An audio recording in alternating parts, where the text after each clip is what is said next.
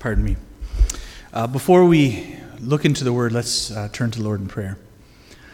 Dear Father in heaven, we come with a, a certain level of expectation uh, before your throne this afternoon. Uh, unfortunately, Father, it's not enough for what you have in store for us. And Father, we so often long for less than you are willing to give us.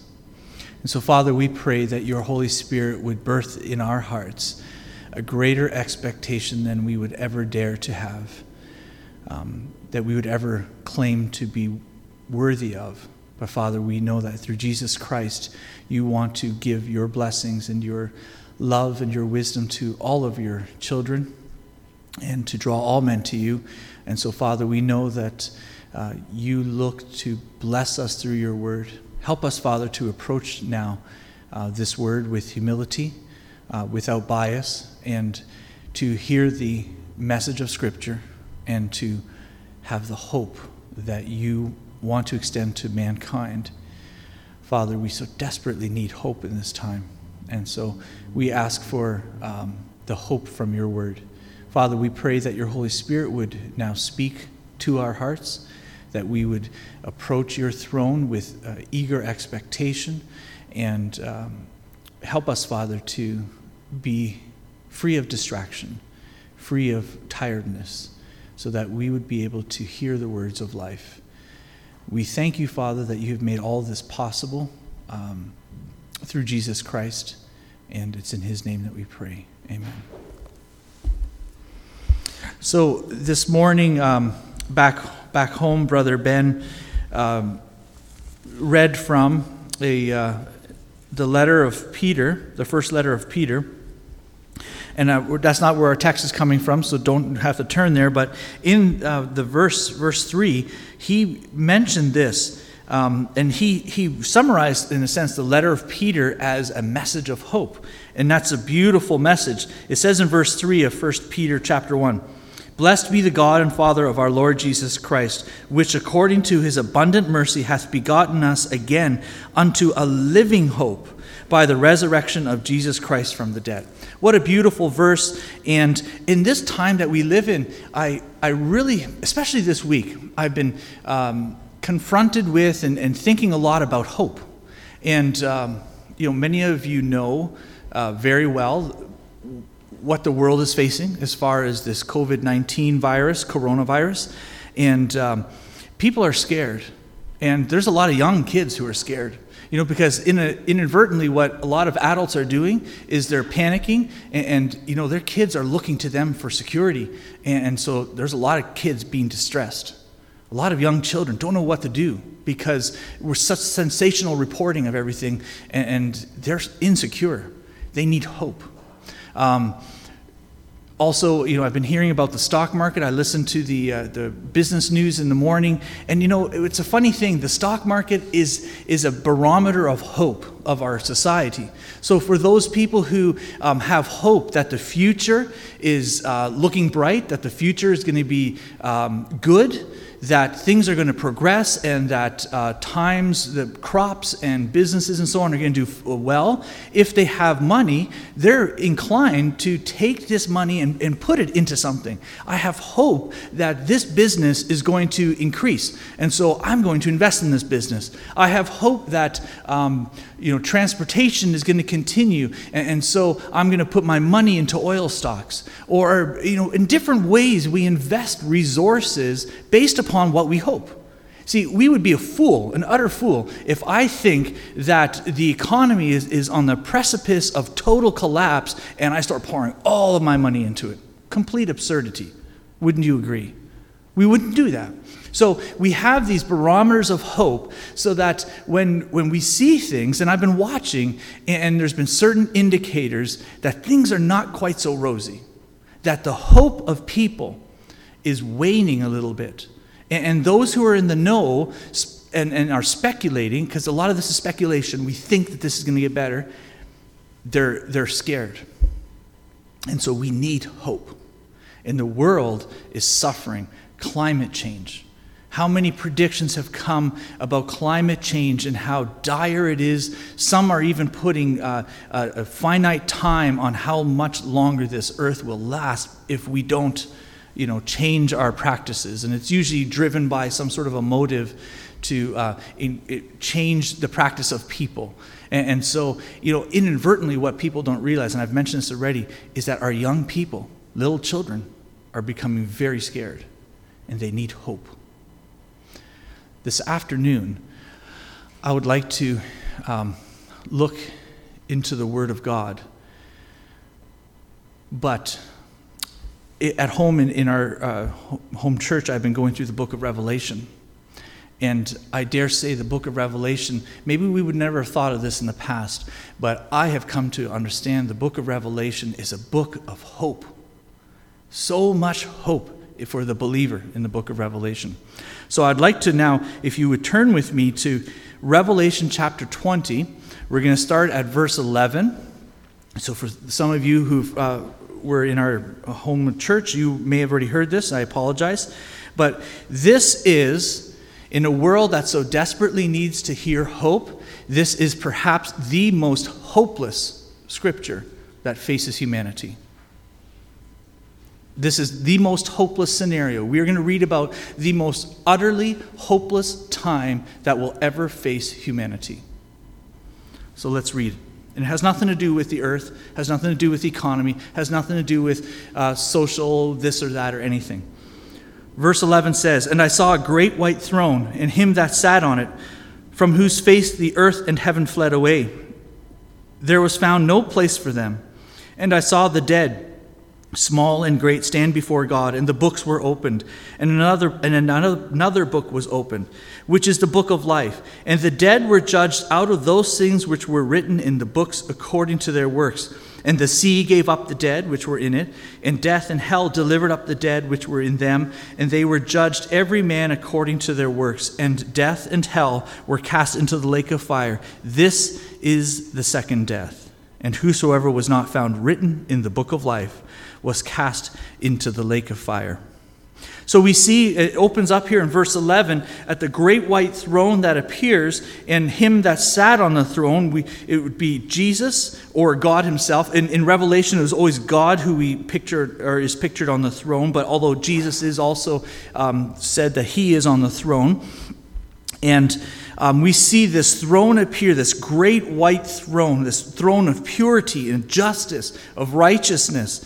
Um, and on the throne is, uh, is somebody so great, somebody that is so um, majestic, and, and we probably can't even wrap our heads around the attributes of this one who sits on the throne of the Lord, that heaven and earth fled away and there was no found, found no place for them. You know, when we worry about, you know, the climate and so on, this is telling us this is total, absolute collapse of the earth.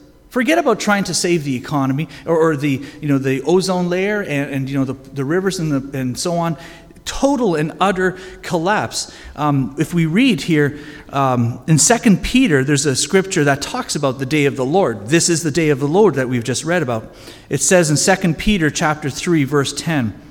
But the day of the Lord will come as a thief in the night, in which the heavens shall pass away with a great noise, and the elements shall melt with fervent heat. The earth also and the works that are therein shall be burned up. There is no ambiguity as to what's happening here to the earth total and utter destruction of the earth. And so when we, in our, in our uh, search for hope, we sometimes look to the earth and, and, look to the world about us, and we try to take maybe some encouragement from, you know, seeing these nice pictures of, of a park that's been, uh, you know, or industrial land that's been turned into a park or something like that. We're looking for hope in all the wrong places. The earth although it's a beautiful place, although it's, it's something that men and, and women were supposed to uh, care for and cherish and nourish, it's going to pass away. It's going to melt with a fervent heat, it says here. And there's no place found for We see actually in the next chapter, because uh, we're right at the end of chapter 20, but in chapter 21, that theme continues of the new heaven and the new earth. So if you want to you know, continue on in that, that thinking or, or that uh, theme, look to the next chapter already.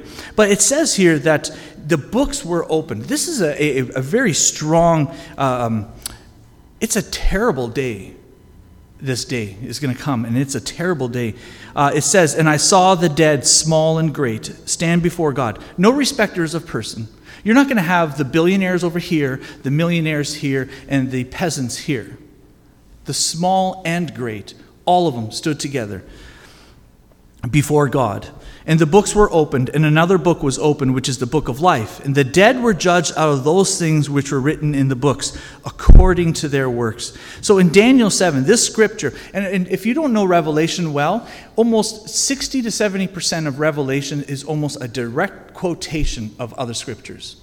See, this was not something new. This was not something that the, the Jewish people or the new believers were suddenly like, whoa, I never saw that. I never heard about this. This is a new concept. No, no, no, none of that. This is God unveiling Jesus Christ, whom he has been foreshadowing through the word, always pointing to. The prophets were always pointing forward to the one who is coming, the, the day of the Lord, and so on. And this here we see is a direct quotation, or almost direct quotation, of Daniel chapter 7, verses 9 and 10. It says in those scriptures, I beheld till the thrones were cast down, and the ancients of ancient of days did sit, whose garment was white as snow, and the hair of his head like the pure wool. His throne was like the fiery flame, and his wheels as burning fire. And a fiery stream issued and came forth from before him. Thousands, thousands Thousand thousands ministered unto him, and 10,000 times 10,000 stood before him. The judgment was set, and the books were opened, it says. Daniel chapter 12 also speaks of this time. And at that time shall Michael stand up, the great prince, prince which standeth for the children of thy people. And there shall be a time of trouble, such as never was since there was a nation, even to that same time. And at that time thy people shall be delivered, every one that shall be found written in the book. So we see this idea of the books being opened here, a record being kept, and the um, only people who will not suffer the second death are those whose names were written in the book of life. So, this is important. And when I told you at the beginning we need hope, but this is not a, a, scripture of hope, I'll tell you why this is not a scripture of hope. Because this is not a trial. This is not a time when you, know, you can come before the king sitting on the throne, the Ancient of Days, and plead your case. That's done. The time for this is over. This is the most hopeless time because if you find yourself uh, before the Ancient of Days sitting on his great white throne, you have absolutely no hope. And you are going to search for hope. You are going to wish that you could crawl into the earth, that you could, you know, go to any sort of comfort that you have. It's all gone. It is all fled away from God, from before the face of God. And there's no place for it, and there's no place for you. And this is such a desperate and a hopeless scripture because this is not a trial. This is the rendering of the verdict. The trial has happened already. The, the time for defense and, and for uh, you know, uh, prosecution, all of that, that's all happened.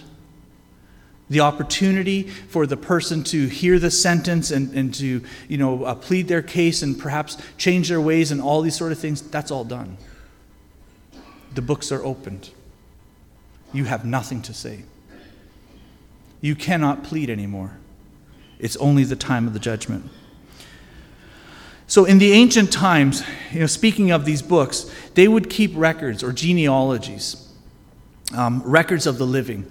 If we look back in uh, Revelation chapter 3, actually, we can see this uh, example in when Jesus was speaking to the church of Sardis. He said, He that overcometh, he that overcometh shall be clothed in white raiment, and I will not blot his name out of the book of life, but I will confess his name before my Father and before his angels. So Jesus was speaking to these believers in, in Sardis, and there was only a few of them, and they were in a constant threat of having their names stricken from the archives of the living. So, in, in, Sardis was particularly known as a royal uh, city that had these royal archives, and they would keep records or registers of the people who were alive. And so, if you were um, a part of the city, you know, and, and they would record your genealogy, your, your family, um, your perhaps your occupation, and different things like that, maybe things of notoriety and so on. And when you died, you would be taken out of the book of life. But there was also a situation where if you uh, committed a crime, um, there was a possibility that you could be taken out of this book of life in Sardis or in, in other countries as well. So here, the Christians were constantly under threat because they could be branded as political or social rebels. There was a chance that each Christian, because they were so counter to the culture, faced this threat that they could be stricken out of the Sardis book of life. And Jesus promised them, He says, I will never. Uh, uh, blot you out of the book of life. And I will confess thy name before my Father and before his angels. This was a promise that Jesus gave to the believers that you need to know for certain that in me, your name is secure in the book of life. And this is the, uh, what we are, are witnessing those who are not now in the book of life. It says in verse 13, and the sea gave up the dead which were in it. So, so many people would have been uh, uh, shipwrecked and so on. The, so, the sea is, is this place of death, a burial. Um, and death and hell delivered up the dead which were in them. So, another way of saying that would be death and the grave delivered up the dead which were in them. And they were judged every man according to his works. And see, this is where the hopelessness comes from. This is at the root of all hopelessness, is that the men and women who stood before God and the books opened and they were judged, everyone according to their works. And that's all the difference in the world. What will you be judged upon? What will, when, when, when you stand before God and those books are opened, and He's going to say, In my holiness, I have told you this is offensive to me and this and so on. We know what the standard is. It's not like we, you know, we suddenly stand before God and like, what? I didn't know that? Who, nobody ever told me that that was wrong. Because you do know it's wrong. And you still do it. And you still did it. And he's going to read, and, and I, I don't know this exactly, but I'm, I'm imagining that he's going to read the accusations. And he's going to point you out and he's going to say, Your name, you did this. And he's not going to ask you how you plead because he already knows you did it. And you have nothing. You will have no recourse. You will have no uh, uh, time for explanation. Remember, this is not the trial, this is the rendering of the judgment. And you will stand before God, and your works will condemn you because all sin is unrighteousness. There is nothing that you can say, well, you know, it's not my fault. It was my parents' fault. They were so messed up, and, and look at me. It's amazing that I turned out the way I did. None of that. Your works will condemn you, not anybody else's, but only yours. And according to the standard of holiness that God upholds, the law of justice, the righteousness of God, it, your sin deserves death. See, there's no at this point, there's no, nothing for you. Now, now, think about that time. Think about that time. You know, we live in hope. And sometimes we feel hopeless. Sometimes, you know, it, it's such a sad thing when, when somebody uh, takes their own life because I think they probably have been so deceived by our enemy that they believe there's no hope. But there is hope. Every one of you has hope. You know, the songs that we sang here uh, in the pews speak of hope. Two ways, old man, before you lie. You still have hope. Today, while it is still a choice for you, you have hope. You have uh, something, this knowledge that okay, maybe I, right now I, am really struggling with the, the, motivation to become a Christian. You know, maybe certain things in my life are really, really uh, dear to me and important to me, and I don't want to give those things up. And, and you know, oh, I just feel so uh, enslaved to this sin. But you still have hope because you still know there's a chance. You will have no hope on this day. And that is why I confidently say this is the most hopeless that humanity ever will be. But we do need hope. You need hope. And there's many in here who do not, cannot claim the hope of salvation. Your names are not written in the book of life. See, can you imagine if, again, let's imagine you're, you're standing before the throne. You know, God's not going to do this. But how many of you would say, God, just look in the book of life. Oh, please, I know that if my name is not in that book, that I'm, I'm, I'm lost. But just please, will you just double check? Maybe it was missed. Maybe it's on the last page. Maybe the page was folded. Just please check. We're going to desperately, you know, cling on to some sort of hope that God was imperfect and he failed but there is no hope. The only ones who will have hope are those whose name is written in the book of life. So this is a, a, we got to finish on this point. We have to talk about the book of life. So again, like I mentioned before, the book of life is not a new concept. Um, this was practiced in Sardis. This is practiced in Exodus. Uh, it talks about uh, Moses and, and God are having a conversation about the book of life in the book of Malachi. It's, it's a book of remembrance, was written before him, uh, speaking of God. Uh, Luke chapter 10 talks about, um, notwithstanding in this rejoice not that the spirits are subject unto you, but rather rejoice because your names are written in heaven. There's this idea that your name at a certain time in your life becomes written into the, the, the scroll or into the archive, into the book. And, in Revelations chapter 3, verse 5, what I mentioned earlier, he that overcometh, now this is the promise of Jesus, he that overcometh, the same shall be clothed in white raiment, and I will not blot out his name out of the book of life, but I will confess his name before my Father and before his angels. And brothers and sisters, this is something that we always need to remember, but especially for you who are not believers, you need to recognize that it is not the works that will one day save you. In the book of life, there is not a, a list list of all of the works that you have done and in some sort of uh, mysterious kind of cosmic balance beam that says, okay, you know, uh, this, this young lad, he did a whole bunch of really, really good things and, okay, bad things too. There's none of that. It's a name. The name goes into the book, and it's only the name that's recalled. Now, believers, we will be, uh, Jesus does remember the works that we do and so on, but that's not what we're talking about here. In the final happenings, a place in the book of life is what distinguishes the saved from the damned. Are you in the book of life or are you not? So we need to know how. And, I cannot finish, I'm, sorry, I'm going to go over time here a little bit, but it has to be spoken. How do you get your name into the book of life? This is the question that every one of us has to wrestle with. Every one of us who does not want to meet this day of utter hopelessness, you need to hear this. Let's look at Romans chapter 3. And I'm going to encourage everybody to, to turn to this because I want you to be able to go back to this and to see it in the book and to read it yourselves and to read it again and again and again. So let's look at Romans chapter 3, starting at verse 20. And it says, Therefore, by the deeds of the law, there shall no flesh be justified in his sight. So nothing you can do and this is really important, believers and unbelievers. There's nothing that justified you or will justify you in God's sight. No action, no work, no amount of money that you've uh, given. For by the law is the knowledge of sin, it says. But now the righteousness of God without the law is manifested, being witnessed by the law and the prophets. So the righteousness without the law is what we're talking about. Now, how do we attain righteousness without the law? Um, so even righteousness of God, which is by faith of Jesus Christ, which is by faith of Jesus Christ unto all and upon all them that believe, for there is no difference.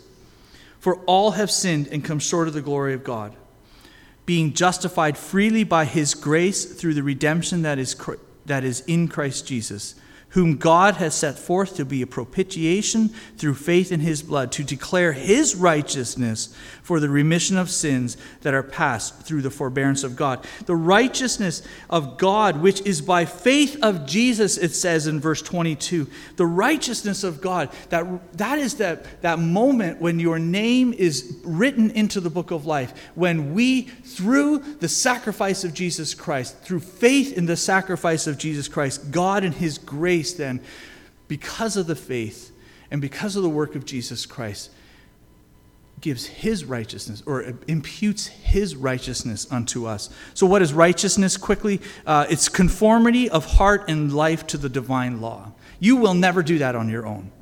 And so, your own righteousness will never bring you into conformity of heart and life to the divine law. So, God imputes it to us. It means He charges to the account of us, or He attributes us. He yields it as a due to us, or considers righteousness as belonging to you. That's what it means to have righteousness imputed to you. So He says, because of the faith that you have, the, because of the faith of, that you have in Jesus Christ as the Son of God, that His death on the cross was uh, the propitiation, was that substitution for the death that you were supposed to uh, inherit or to pay. Because of your faith in that, because of your faith and, and submission to God as the Father and the Creator and the Lord of life, then, because of that faith, he says, and now Christ's righteousness, I will charge it to your account. Your righteousness, I'm, it's, it's worthless. It's as filthy rags. But Christ's righteousness. And now, uh, here's the beautiful thing I'm going to see you, God sees you as being righteous because of your faith, your submission, your surrender. Not because of your ability to do the law, not because of your ability to be good or, or to please your parents or anything like that, because of your faith in Jesus Christ. John chapter 20, verse 31 says, But these are written that ye might believe that Jesus is the Christ, the Son of God, and that believing ye might have life through his name. Ephesians 2, verse 9. And these are all reinforcing this message. The book of life, the entrance to the book of life is through faith in Jesus Christ and the righteousness of Christ being imputed to us. For by grace are ye saved through faith, and that not of yourselves. It's not of yourselves. It is the gift of God, not of works, lest any man should boast. Again, remember, the people who were judged by their works were the ones who were judged out of the books. And by their works they were condemned. 2 Corinthians chapter 5, 21 says, For he hath made him to be sin for us, Jesus to be sin for us, who knew no sin, that we might be made the righteousness of God in him. John chapter 5, verse 24.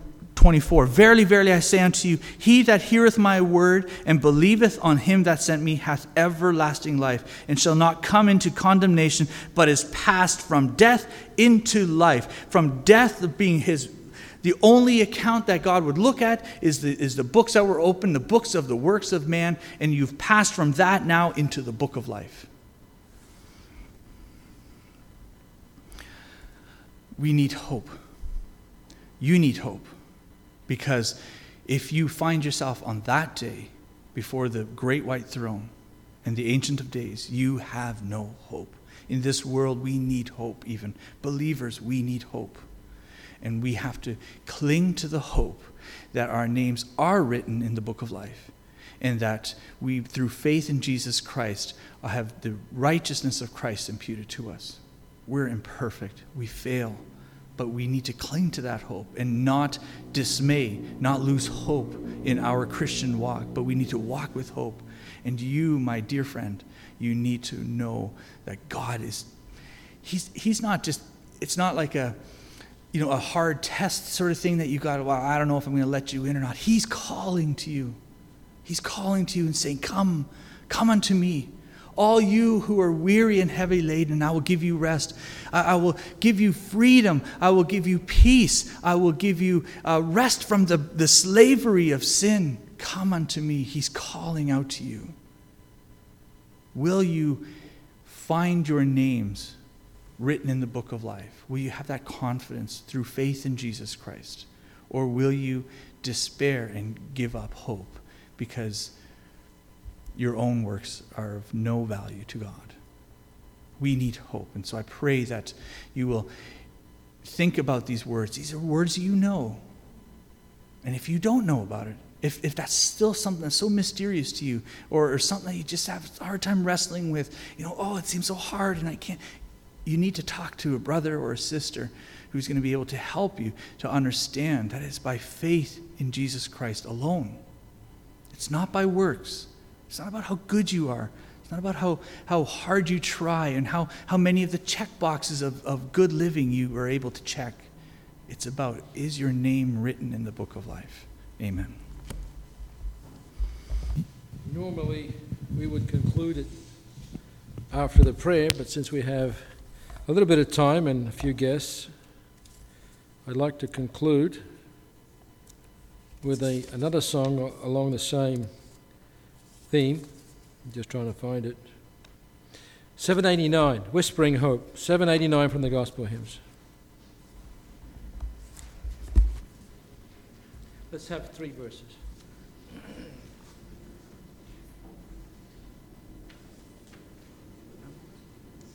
789.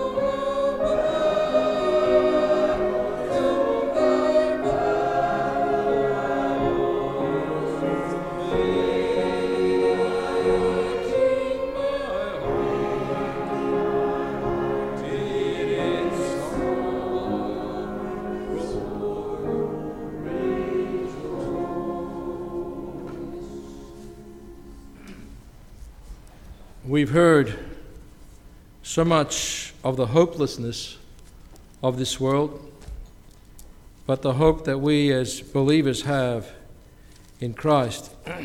can hardly believe it's been eight years, nine years, since our first trip to Zambia. And um, I was asked to have a talk, a sermon to the local Zambians there. And I said, What should we talk about? What, what do they need to hear the most? And you know what it was? It was hope. We did some research before we left. There was a group of 15, 17 of us, I forget exactly, exactly how many. And the average lifespan of the Zambian at that time, maybe it's improved a little bit, was 38 years. 38 years from crib to grave. The average. And about four years ago, five years ago, I went to a graveyard because we wanted to see a Zambian funeral. It was such a sad picture. They don't have the, the marble tombstones and the, the big images and the photographs. They had little plaques, tin plaques, painted. And over time, rusted and, and paint dripping. And, and, and you can see that the statistics were true. So and so, born in 1985, January the 10th, died in 1987, February the 27th. So and so, born in this year, five years later, is gone. So and so, born, and it was it was sad.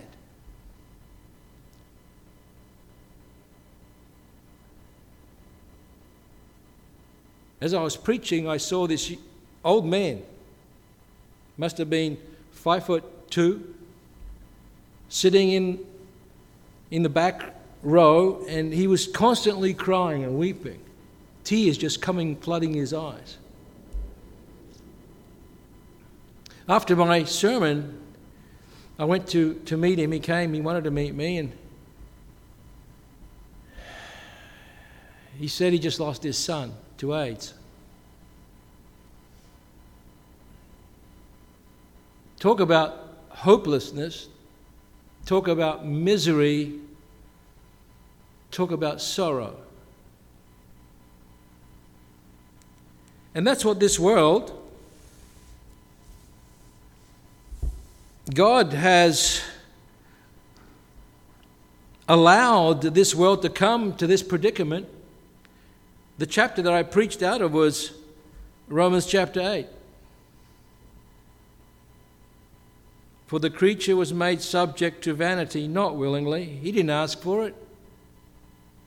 We didn't ask to be here.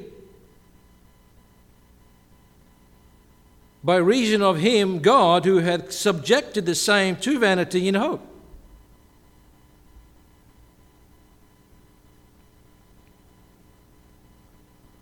Because the creature itself also shall one day be delivered from the bondage of corruption into the glorious liberty of the children of God. And then he goes on and he tells us that God is going to make sense of all of this. All the calamities, all the pestilences, all the diseases, all the wars, all the, the famines and, and, and droughts and floods and fires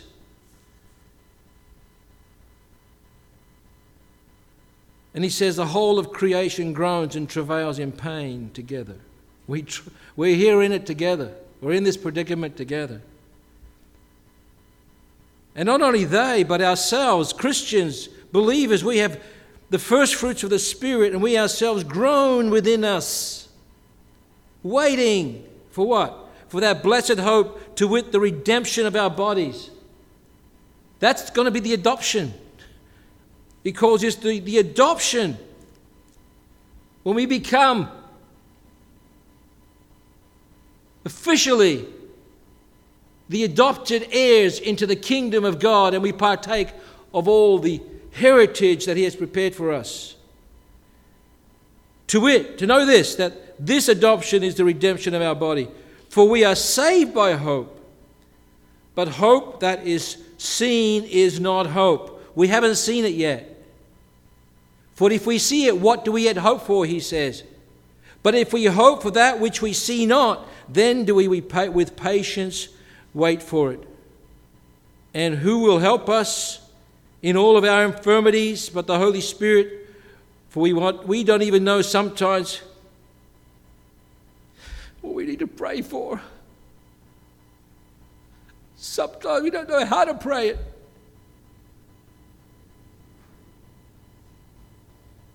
But the Spirit itself makes intercession for us with groanings that cannot be uttered, that cannot be heard by the human ear or spoken. And he that searches the hearts knoweth what is the mind of the Spirit, because the Spirit makes intercession for the saints according to the will of God. And we know that all things work together for the good to them that love God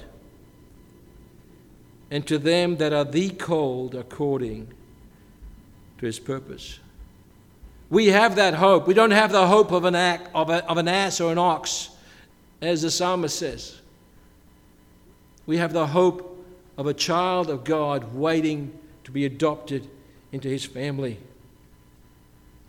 to live in that majestic, eternal city that we heard of in the next chapter in, in Revelation 21. Do we have that hope?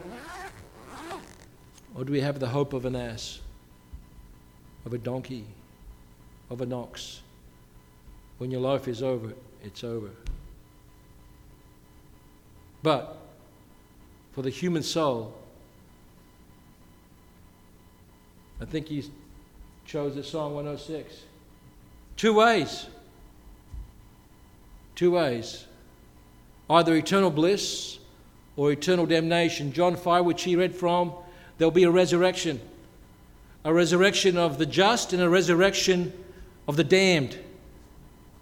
Those that have done good unto resurrection unto eternal life, and those that have done evil unto resurrection of damnation. Jesus said, Which one will you choose? Thank you, Brother Thomas, for a timely message. We pray that it may have its impact upon each and every one of us. But to God be all the glory for all the good things He has done for us. Amen. This concludes our service.